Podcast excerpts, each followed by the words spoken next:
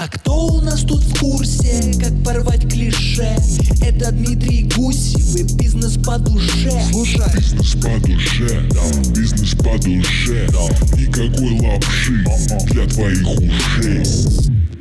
Всем привет! С вами Дмитрий Гусев и наш подкаст «Бизнес по душе». Э, В нашем подкасте мы исследуем тему бизнеса не только со стороны цифр, но и со стороны ценностей, миссий их основателей. Так вот, э, сегодня у меня замечательный гость. Это сооснователь э, сервисного центра и магазина Recover, основатель производства э, защитных стекол для телефонов, а также э, мой партнер по одному из проектов, о котором он отдельно, я думаю, расскажет сегодня, это Николай Могилевский. Николай, привет. А, Привет, Дмитрий. Да, все, все здравствуйте. На самом деле очень, очень приятно э, попасть сюда, на этот подкаст. Для меня это первый опыт. И очень вовремя, потому что мы сейчас во всех наших проектах, которые перечислил Дмитрий, их даже чуть больше, чем они есть, чем они были перечислены, а, как раз-таки медийную сферу и собираемся развивать. Поэтому для меня это просто невероятно интересный опыт. Коль, а расскажи, пожалуйста, подробнее о том, вообще, что за проекты, э, как все начиналось и куда все движется. Окей, ну все начиналось с, э, и начинается с основного, это Recover.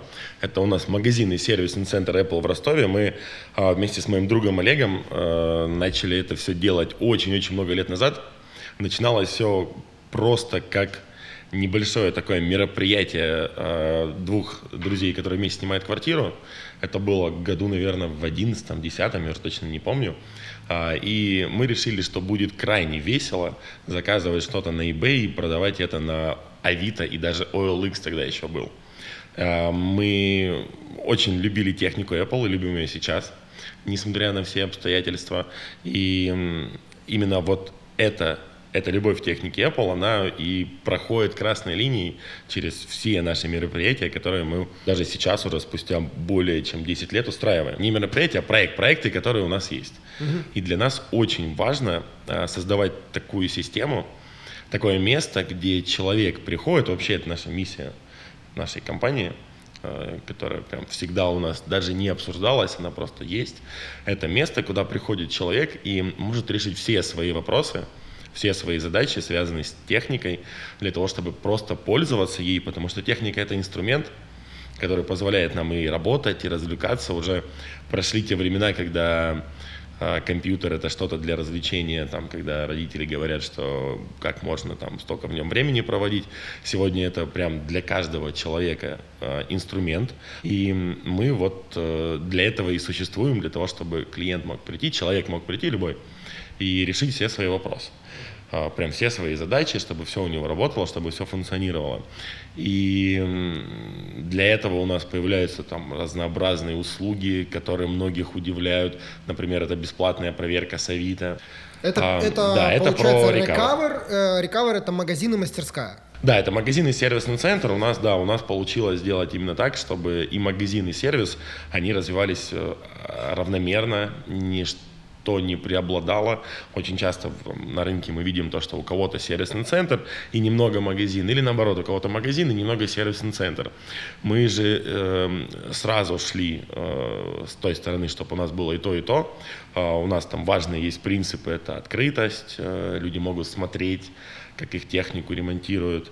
Ам, У нас инженеры находятся э, с утра и до вечера, то есть нет такого, что инженер приходит там, во второй половине дня, это прям строго, что он находится с утра до вечера, чтобы человек мог прийти и быстро все это решить. И на самом деле за счет этих факторов, вот за счет того, что мы работаем э, продолжительное время с 10 до 10, и за счет того, что всегда на месте инженеры и сочетание и магазина и сервиса, получается такая вот уникальная э, на рынке история. Эм, Мало у кого это есть. Но касательно других вообще проектов, того, чем я занимаюсь, из Recover у нас за последнее время эм, вырос, выросли новые проекты.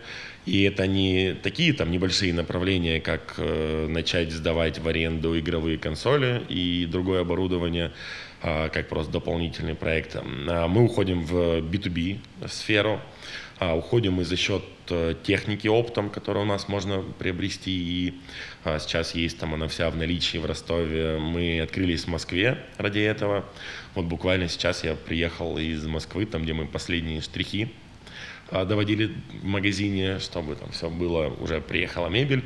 А, мы, собственно, открылись на, в самом эпицентре эм, техники Apple и вообще всей техники, которая сейчас приезжает по, так сказать, параллельному импорту, что очень актуально в новых условиях а, на Горбушке. Так что все, кто находится в Москве, знаете, что Recover теперь есть и в Москве. А, вообще мы открывали это ради опта, нам необходим был там павильон, но это превратилось э, в розничный магазин и сервис, точно так же, как и в Ростове. Также мы сейчас эм, раскачиваем, развиваем собственное производство защитных стекол. А, мы заключили контракт с фабрикой в Китае, сделали собственный дизайн, очень-очень такой продолжительный, интересный процесс. Эм, большие объемы стекол нужно заказывать Э, разработали интересный дизайн, э, решили э, создавать все это российское, то есть по-русски написано, российское название «Глазурь», «Глазурь стекло», и яркий дизайн там с пончиками, с картинками, это очень сильно выделяется на витринах магазинов, и как раз-таки за счет вот нашего большого опыта в, в самих розничных продажах, понимании продукта, Э, и опыта там в закупках э, получается сделать интересный продукт, который прям классно заходит. Э, многие говорят, то, что они это очень долго ждали. Сейчас мы вот развиваемся в сфере B2B. Дополнительно именно в направлении B2B у нас идет совместный с вами, Дмитрий, это проект Rimboard. Uh-huh. Опять мы, так сказать, попадаем в струю меняющегося вообще рынка, того, что происходит, геополитика влияет положительный, кстати, об этом позже расскажу. И был первый раз в моей жизни, когда я увидел, как все меняется вокруг, и можно что-то в этот момент делать. Появляются дополнительные возможности интересные. А, так что мы сейчас еще развиваем CRM-систему для сервисных центров. А, также а, у меня есть большой опыт в крипте, в майнинге, в асиках. Э, и когда был вот последний невероятный бум было очень интересно их э, заказывать, привозить под заказ, работать, э, смотреть, как клиенты прямо хотят купить, чтобы все это делать, чтобы майнить. А мы сами с моим товарищем начали заниматься майнингом как раз таки перед бумом, просто как такое хобби интересное. И сейчас мы еще развиваем производство, производство геокуполов, такие вот интересные каркасные палатки, круглые, полусфера.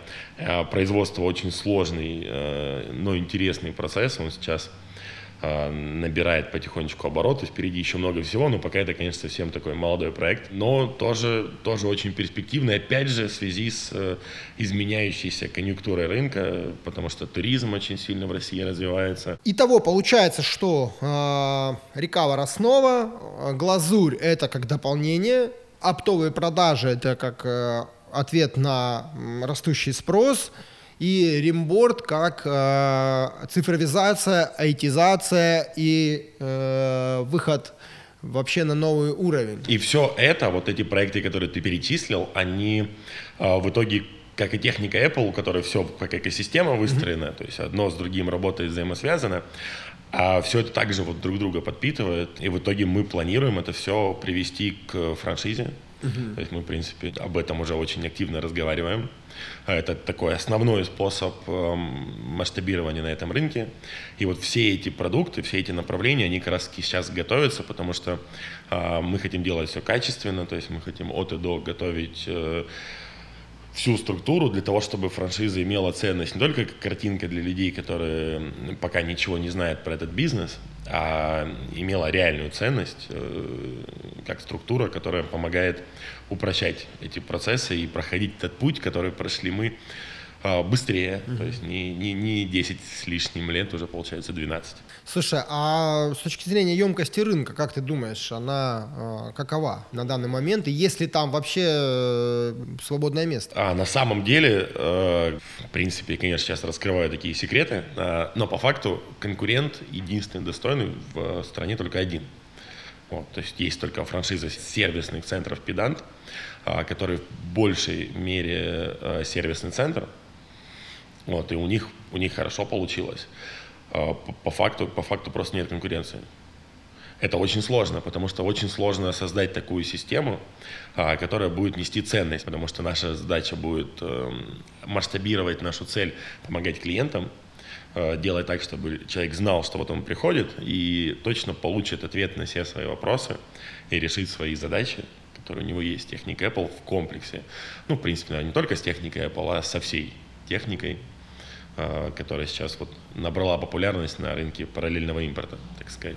То есть вы сразу же человека э, обучаете, да, франчайзи, даете ему весь инструментарий, включая IT-систему, даете ему бонусом а, защитные стекла глазурь, а, возможность оптовых продаж, и, собственно, ему остается только работать. Мы пока только это все планируем, то есть мы сейчас к этому готовимся для того, чтобы это было качественно, и э, развиваем наше B2B направление. Э, то есть мы развиваем производство защитных стекол, работаем там в Китае, все это присылаем, э, учимся правильно завоевывать этот рынок, э, правильно работать с оптовыми клиентами. Мы развиваем оптовое направление по технике, и мы пробуем масштабироваться еще раз, то есть мы еще раз открываем другие магазины, но уже в других городах, чтобы посмотреть, как эта система работает на расстоянии. А, мы развиваем нашу IT, совместную э, платформу для как раз-таки управления всем, всем этим. А, то есть мы эти все направления сейчас э, развиваем просто как B2B с прицелом на то, что в итоге э, это должно стать э, вот такой вот э, системой, которую можно будет масштабировать уже как франшизу. Слушай, ну вот, такие планы. Э, про франшизу. Как на мой взгляд, одна из основных вообще ценностей любого бизнеса – это люди, которые в этом бизнесе участвуют, работают, э, там, взаимодействуют, сотрудничают и так далее. Как ты думаешь, можно ли франшизой э, вот, передать тот дух, то настроение или там те самые ценности бизнеса другому человеку? На сто процентов нет.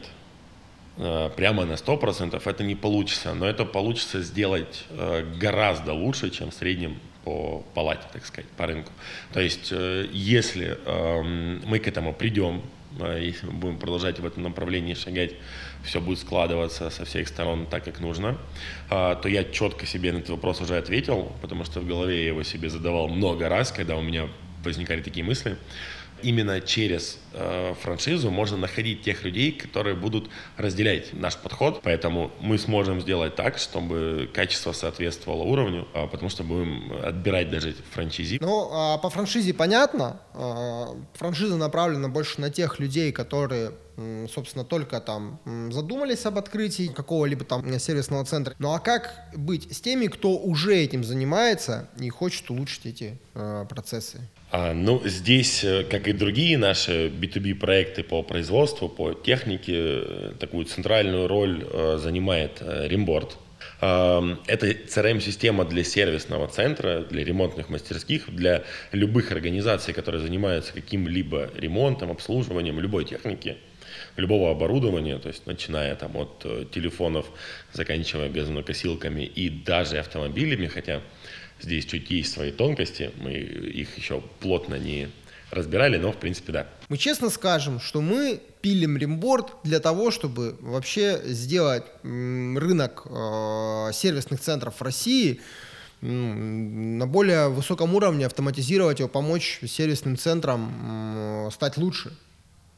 И я не понаслышке знаю о нем, потому что, как ты правильно сказал, и мы откроем эту тайну, мы являемся технологическим партнером в этом проекте, ну, то есть так, наша команда, наша компания Useful Soft, которую я занимаюсь, мы являемся технопартнерами, и мы закрываем техническую часть э, этого проекта, а Николай с командой это больше такая история про экспертную э, часть, про маркетинговую часть, про э, функциональную в том числе составляющую. И это очень крутое партнерство, и я уверен, что оно приведет к крутым результатам. Я также верю в ремборд как, наверное, и ты.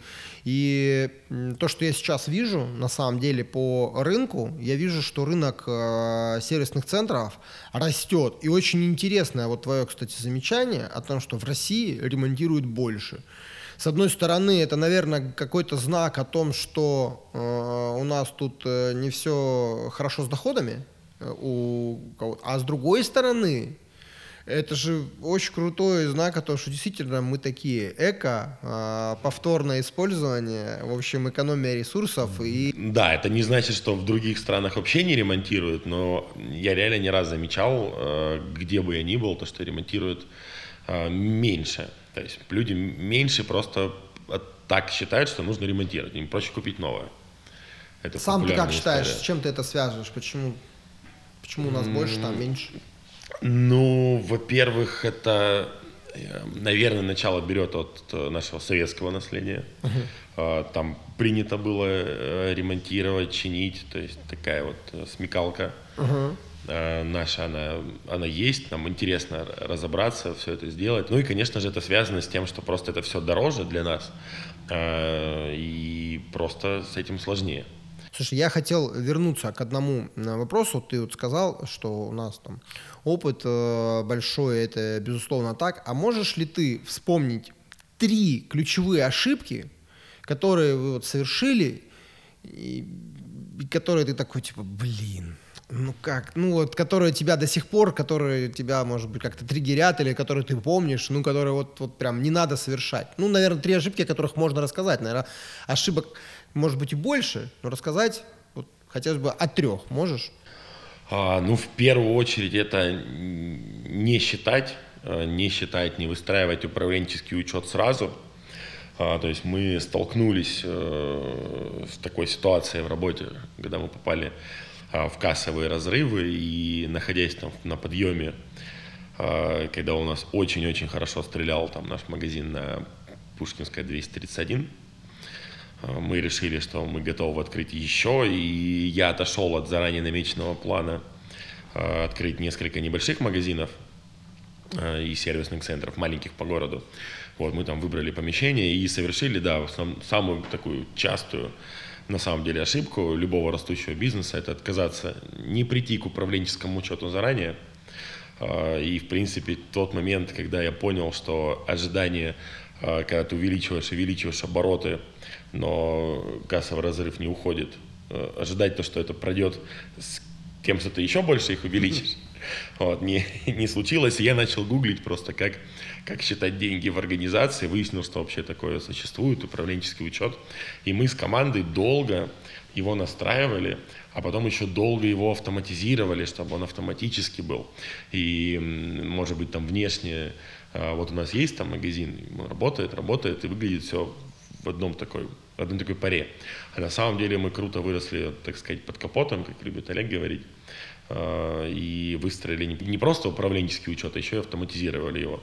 Это позволяет, собственно, смотреть, что происходит в организации, как это все работает, и а, это самая главная ошибка, которую мы делали. То есть мы не посчитали э, при принятии решений, мы не считали, мы просто uh-huh. думали, о, у нас один раз получилось э, взять там деньги в кредит, купить товары и открыть там магазин со своими руками сделав ремонт в нем.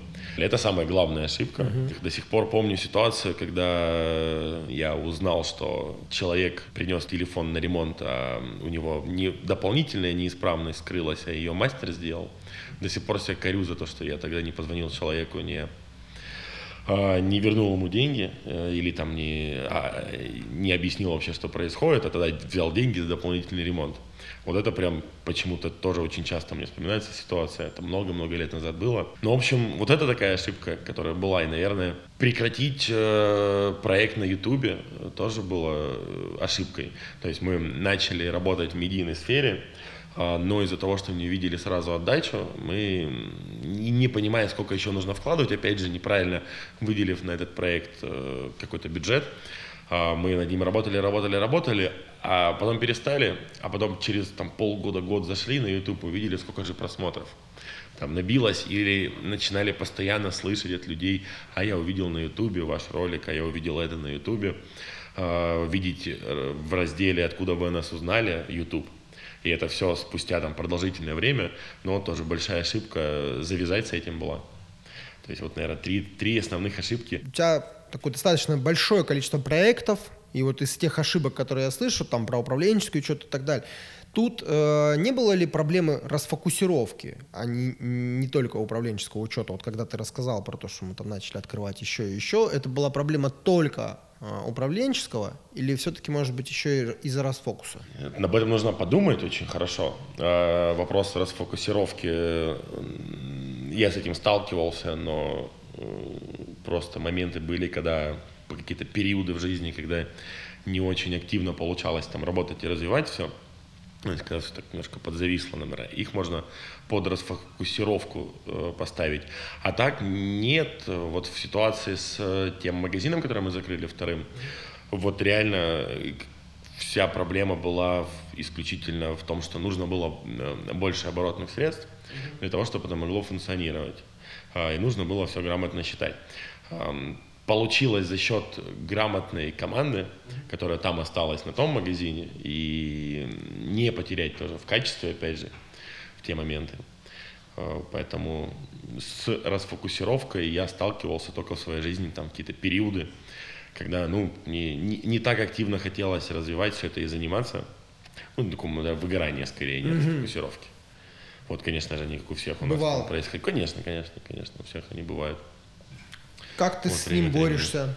Естественным образом э, из них выхожу. Но последний такой затяжной э, этап, когда я с этим смог побороться, это спорт угу. в первую очередь. То есть я там столкнулся с проблемой э, со спиной. Когда я начал активно заниматься спортом и ввел это в привычку, что я делаю это регулярно и практически ежедневно, то есть прям на постоянной основе для того, чтобы все это поддерживать, как-то вот и под, под, под, подзакончились эти моменты с э, тем, что теряется там энергия, настроение и все остальное. И вот так вот же там три с лишним года все стабильно. Вот я помню, что, наверное, период выгорания э, с этим параллельно происходил. Mm-hmm. Наверное, он был с ним связан. Я так не задумываюсь. Вот, потому что сейчас такая очень яркая, насыщенная идет э, уже который год сторона. Вот, в принципе, с момента, когда случился коронавирус. Вот, и... Запустилась яркая сторона жизни. А, ну, грубо говоря, да. Да, есть такой момент. То есть мы, опять же, а, вот разгребали последствия этого большого кассового разрыва и а, большого вывода о том, что мы либо сейчас увеличиваем количество денег в обороте, либо закрываемся. Вот один, второй магазин, который был открыт и когда мы к этому пришли и поняли, что лучше закрыть и вот выстраивать управленческий учет, мы-то остались большим кассовым разрывом, с кредитной нагрузкой. И да, коронавирус, он оживил, то есть ты оказался в ситуации, когда надо что-то делать, uh нажимать на паузу прям сложно, и начал что-то думать. То есть мы сначала там переходили на маркетплейсы, а я помню прекрасно, как в срочном порядке там загружали на Беру, тогда это был, карточки товаров, э, и прям то, что просто подумывали начать делать, начинали делать, возили, немало продали мы разных сваров на маркетплейсах. Вот, а потом наш такой подвижный рынок, э, вот этот э, с техникой, которая вот все это происходит, позволил увидеть то, что существуют термометры, получилось их э, начать реализовывать, и я дополнительно каким-то странным образом тоже опять прям секрет, секрет раскрываю, не знаю, mm-hmm. будет ли снова что-то такое, но просто выгрузив их на такие непопулярные для большинства обывателей агрегаторы, как Тиуру и Пульсцен, мы тогда большой охват получили, очень много их продали, прям как невероятное количество, то есть пока все пытались заработать на людях на масках, угу. и продавали эти маски в три дорого на панике людей. Мы продавали организациям, госучреждениям термометры. Угу. Вот даже там были и МВД, и институты, и больницы, да, все, все, все были, не только маленькие организации. Крутой вот. кейс. Да, это прям было очень интересно. Причем вот э, сколько мы не пробовали настраивать разную рекламу, э, там Яндекс Директ или что-то еще, так как Тиуру и Пульсен не, стрель, не стрельнуло ничего. Причем повторить это в других направлениях у меня никак не получилось. Они очень хорошо просто индексировались, эти агрегаторы. Вот, и просто продав там первую сотню этих термометров, я думал, а куда же еще можно выложить? И такой, ну, выложу на Тиуру. Я увидел первый раз в жизни о том, что бывает такой какой-то повышенный спрос на что-то. Когда спрос меняется, то есть может резко что-нибудь стать невероятно нужным э, и быть сильно интересным. Потом это этот опыт показал, как правильно работать при продаже майнинг оборудования. Тоже была невероятная лихорадка. э, которые удалось застать. И получалось э, в предзаказ отгружать людям. Не было просто нигде в наличии в России. Это было невероятно прибыльно.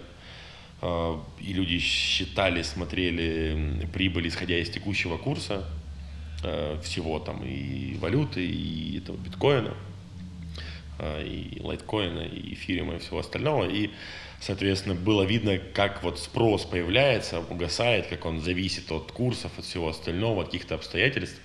И да, я вот два раза увидел это и с термометрами тогда в коронавирус, и с э, потом с криптоборудованием. То есть вы, у тебя есть, наверное, какая-то чуйка, ловишь какие-то хайповые темы и умеешь на них заработать. Ну вот пару раз это получилось. Интересно, что, что нам э, дальше еще покажет. Посмотрим, как будет развиваться дальше э, параллельный импорт, как будет вообще геополитика влиять, потому что третий раз на растущей волне получилось попасть естественным образом, потому что ты в ней находишься уже много лет. То есть сейчас в а. связи, э, в связи с э, политической обстановкой, с ограничениями, санкциями, ей испытывают сложности при импорте. Вот, и наш, так сказать, рынок чуть подрастает, спрос растет среди таких магазинов, как у нас. Слушай, ну мне э, еще кажется, что вообще такой э, навык и опыт, да, как э, вот хай, на хайповых темах делать э, деньги, продукты, проекты, он сейчас э, как никогда ценен, потому что у нас супер стремительно меняющийся мир, супер стремительно какие-то меняющиеся события, и успеть ухватывать это очень крутой э, скилл. При этом я сейчас ловлю себя на мысли о том, что во всем этом стремительно меняющемся мире важно еще каким-то образом следовать какой-то большой стратегии, какому-то большому пути. И как ты вообще считаешь, это реально? Есть ли вообще такая у тебя или там у вашей команды э, какое-то видение, стратегия, которая вот вас ведет как путеводная звезда через все эти хайповые темы, через все эти взлеты и падения? А, да, конечно, конечно. Последние вот, э, наверное, полтора года уже э, это все ведется, э, отталкиваясь от наших B2B проектов.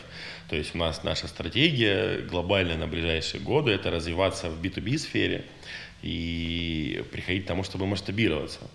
А, мы на это команду и заряжаем. То есть буквально полгода назад, если помнишь, даже я консультировался у вас по поводу там, как правильно команду на это э, направить. Вот брал такую HR-консультацию. Задавали вот как раз-таки настроение по тому, как э, нужно по этой глобальной миссии идти. Да, конечно же, она есть, просто все вокруг меняется. И, кстати, что интересно, недавно я понял, что меняется не только вот конкретно сейчас, там вот, вот именно сейчас, потому что там это все начало происходить, а в принципе это всегда происходит э, за всю историю там, человечества. Mm-hmm. Я про- прослушиваю курс про мировые кризисы, mm-hmm. э, о том, как в них там люди выживали, что происходило, и просто вижу, что из, из века в век э, происходит всякая дичь. И постоянно все меняется, все перестраивается, все перекраивается. И людям постоянно приходится под это подстраиваться. Э, как-то лавировать, переходить. Я хотел спросить про, вот ты мне начал рассказывать про вот эти все командные темы, там про HR, и чтобы далеко от нее не отходить, мы уже цепляли тему команды. Что круче работает? Материальная мотивация или нематериальная мотивация? Совокупность. То есть одно без другого очень сложно. Ну, у нас, э, понимаешь, работа такая всегда была и есть что мы с ребятами работаем на сдельной системе, то есть э, во многом они э, не сидят на кладе, когда они просто выполняют свою работу и это все, все делают. Вот, они работают за процент, э, у многих нету вообще окладов как таковых. В сервисе у нас выстроенная система, где не каждый работает на себя, они все вместе с сервисом работают на одну общую условно чистую прибыль, которая уже они получают в зависимости от часов, которые они отработали. Эм, там у нас выстроенная система, где человеку не важно, что он ремонтирует сложный трех-четырехчасовой ремонт макбука, на котором прибыли будет там, столько же или не намногим больше, чем при замене экрана, а замена экрана проводится там за 15 минут. А, там такая у нас система выстроена. Ну, в первую очередь, это э, смотреть, что люди хотят делать, и помогать им в этом развиваться. Так у нас много чего происходило. У нас так случилось и об технике, у нас так, не знаю, случилось направление с арендой оборудования. Просто за счет того, что мы работаем с э, персоналом, с людьми, даже сложно назвать их персоналом, потому что прям такая команда, команда, прям семья-семья. Ну, в общем, мы работаем так, что вот если ты хочешь делать, давай делать вместе, мы тебе поможем. А, вот давай так, так, так, так, так, и все классно получится. И, и когда человек с этого получает э, сдель, сдельно, то есть когда он знает, что он получит процент, то он полностью замотивирован. Скажи, пожалуйста, вопрос с подковыркой. А как ты относишься к э, отрицательной мотивации? То есть к такой кругани, к штрафам, вот э, вообще используешь ли, и если используешь, как? Ну, есть такое мнение, которое закрепилось, устоялось, и от которого местами очень сложно отходить, что если человек э, совершает ошибки на постоянной основе и продолжает это делать, то значит он просто не по пути. И в криках, ругани, депримированиях, в общем, какой-то материальной демотивации а, смысла просто, просто нет. Хотя иногда очень сложно, очень сложно отказаться. А, и, точнее, не забыть про этот принцип. Но нет, у нас нет штрафов. Нет а ты повышаешь голос вообще? А, иногда, в очень редких случаях, это было раньше, но прям очень редко. И э, зачастую это было там даже не с э, ребятами, которые там, вот менеджер по продажам, приемщик там, а с кем-то вот то из администри... администраторов управленческого персонала. А не в работе? Не в работе, конечно, бывает. А случалось ругаться с клиентами? Вот, ну, наверняка же у тебя были случаи, когда были конфликтные ситуации, какие-то вот прям непредвиденные. Как решались эти вопросы? Как, как у тебя?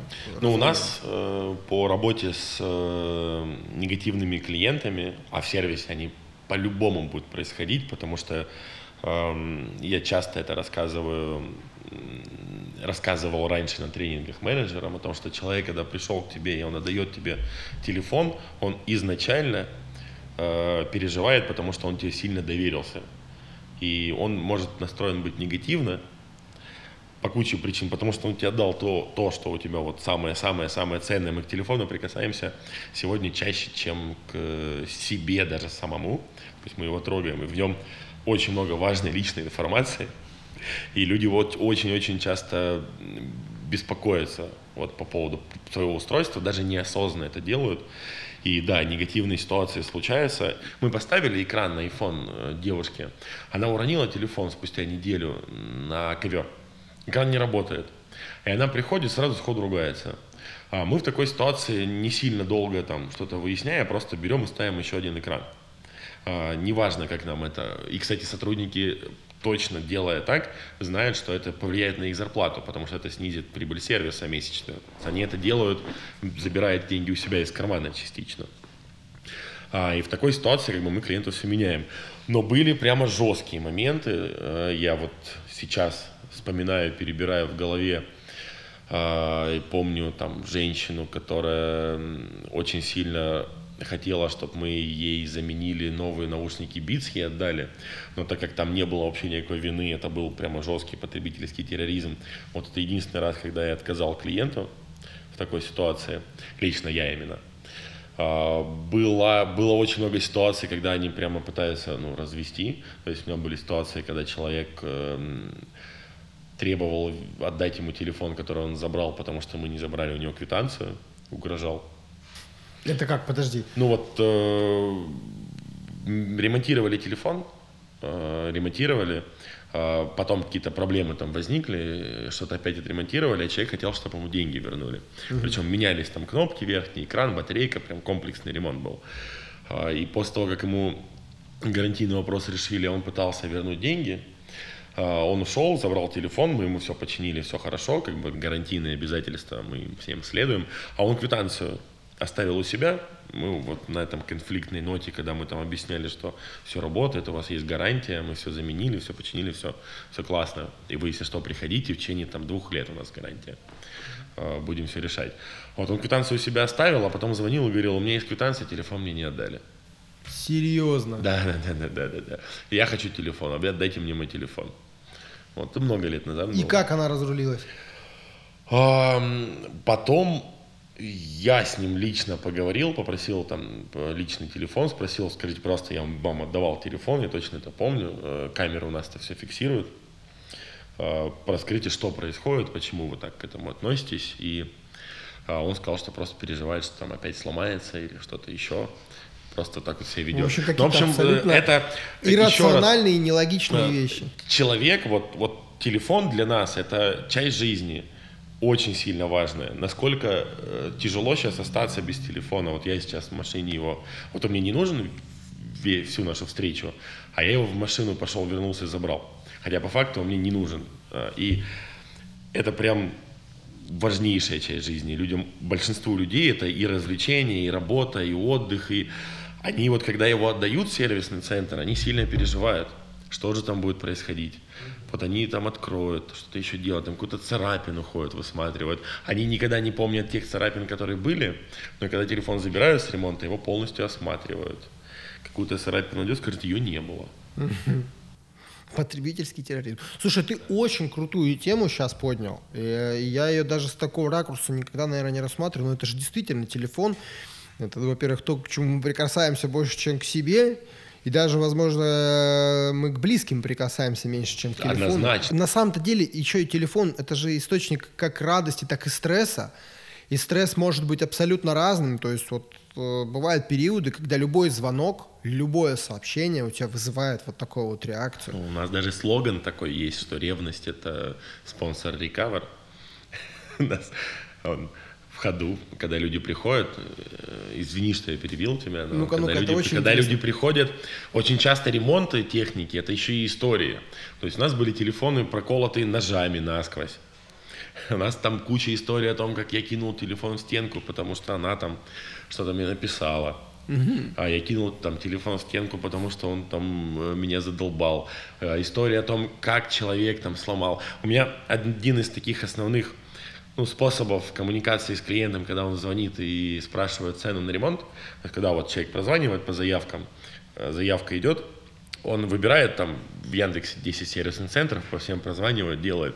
А вот он тебе звонит, говорит, телефон у меня разбился, расскажите, как это случилось, он упал там с такого-то этажа, э, или там я упал и на него сверху, и ты спрашиваешь человека, либо как это случилось, расскажите подробнее, как бы это важно для ремонта, либо а вы не пострадали, с вами ну, все хорошо, да, да, да. И людям, да, людям это очень нравится, они прямо начинают рассказывать кучу историй, как это что-то случилось, как они телефон свой разбили, как они его залили. Он приносит ноутбук, спрашивает, говорит, вот залили.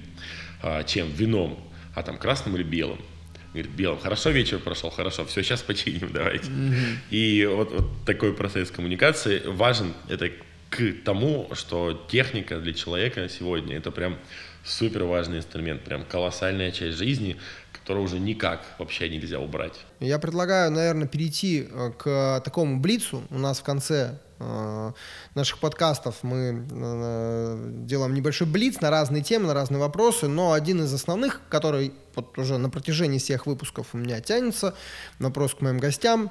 Три книги, которые повлияли на тебя больше всего. Повлияло с точки бизнеса больше всего это под продукту пиццу Федор и ботаники делают бизнес. Я прочитал ее так очень-очень много лет назад, прям в начале всего этого мне ее порекомендовали.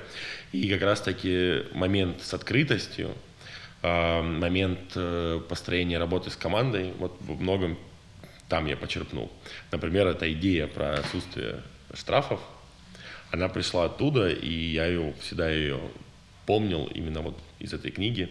И это как раз-таки стало основой работы с командой, то есть как мы это делаем.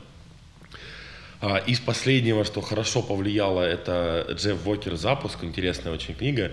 Это готовясь к тому, чтобы делать больше в медийной сфере. А, сейчас я как раз таки тестирую, как работают вебинары по защитным стеклам. Провожу их, а, собственно, такие вот мысли.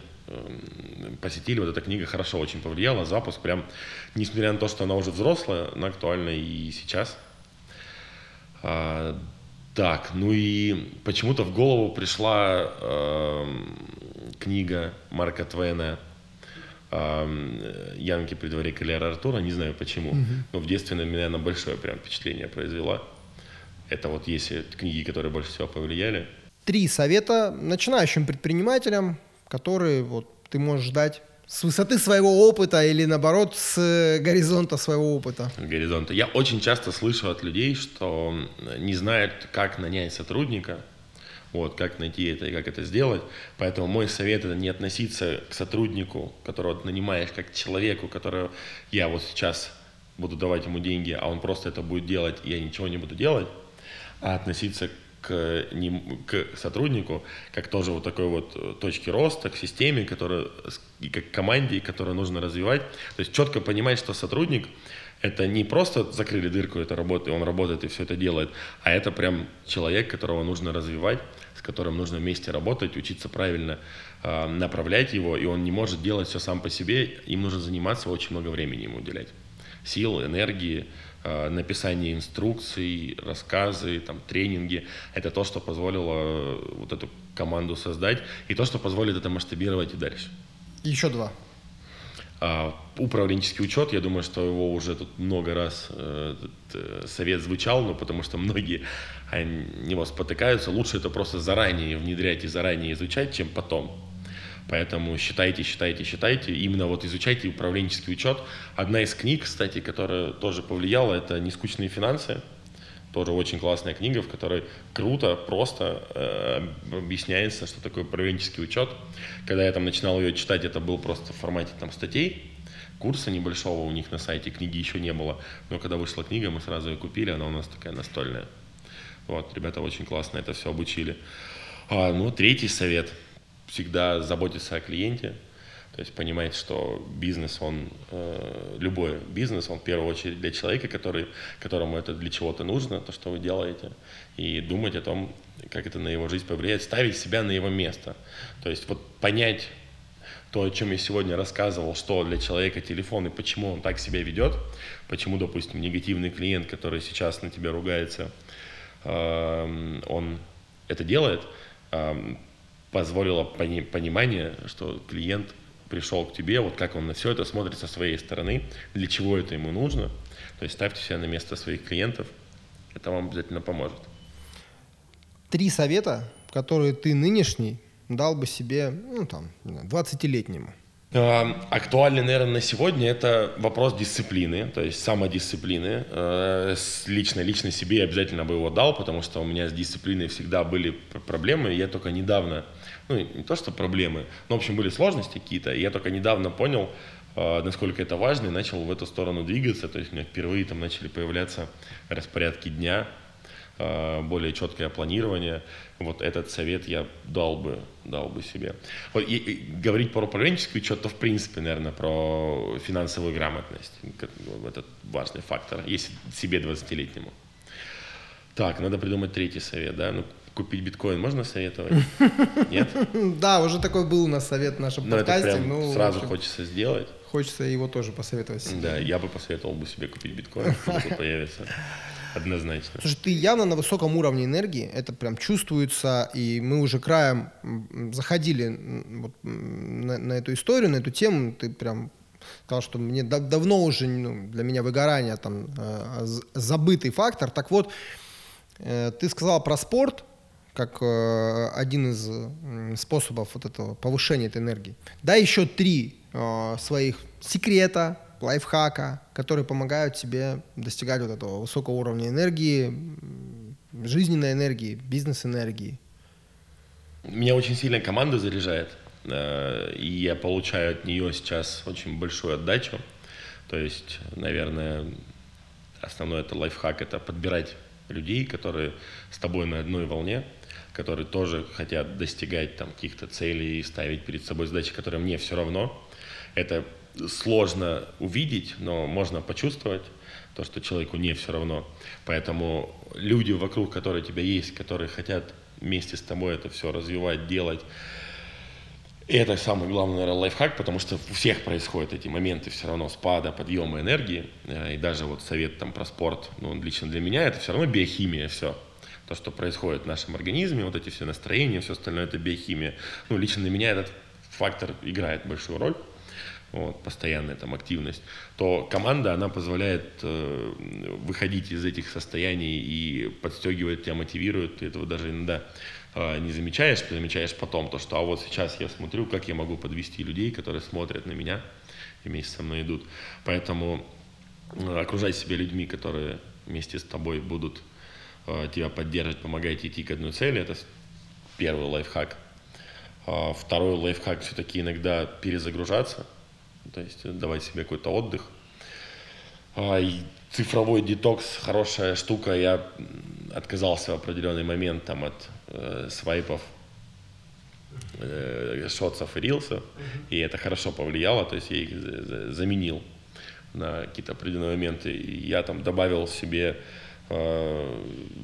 звуковые фоны в специальной программе, которые их создают – Э, приложение Endel называется, очень крутое. То есть, когда не информация тебе какой-то э, наушники там происходит, даже не музыка, не подкастами, не аудиокнигами, а просто звуковой фон, который подстраивается под датчики твоих Apple Watch и под погоду, настроение и под то, что ты делаешь.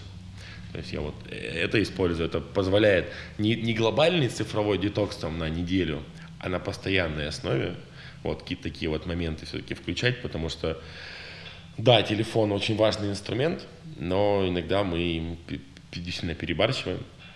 Вот эти вот э, два момента я использую прям на регулярной основе, э, отказываюсь от того, чтобы постоянно какая-то информация у меня угу. происходила. А третий совет, откуда брать энергию, ну, наверное, ставить какие-то глобальные цели угу. на постоянной основе. Все равно вот есть как бы, понимание, к чему мы конкретно движемся, оно всегда было, э, всегда есть, что нужно двигаться вперед, ставить какие-то цели, к которым ты будешь идти. Ну, хоть это и банально звучит, но... Нет, это, это очень не банально звучит, это очень круто звучит. Это действительно круто. И вообще наш сегодняшний диалог, он оказался таким э, разносторонним. По разным э, вопросам нам удалось вообще пройтись, пообщаться. Новые открылись для меня даже э, интересные э, мысли, хотя мы действительно давно знакомы, и это очень круто э, с такой стороны открыть и тебя, и твой подход. Поэтому я тебя очень благодарю за то, что ты сегодня ко мне пришел. Спасибо. Да, это был действительно интересный подкаст. Я уверен, наши слушатели тоже оценят. Спасибо тебе. Да, всегда рад тебя видеть, всегда рад с тобой общаться и делать совместные проекты. Круто, это, это взаимно. А кто у нас тут в курсе, как порвать клише? Это Дмитрий Гусев и бизнес по душе Слушай Бизнес по душе, да, бизнес по душе, да Никакой лапши для твоих ушей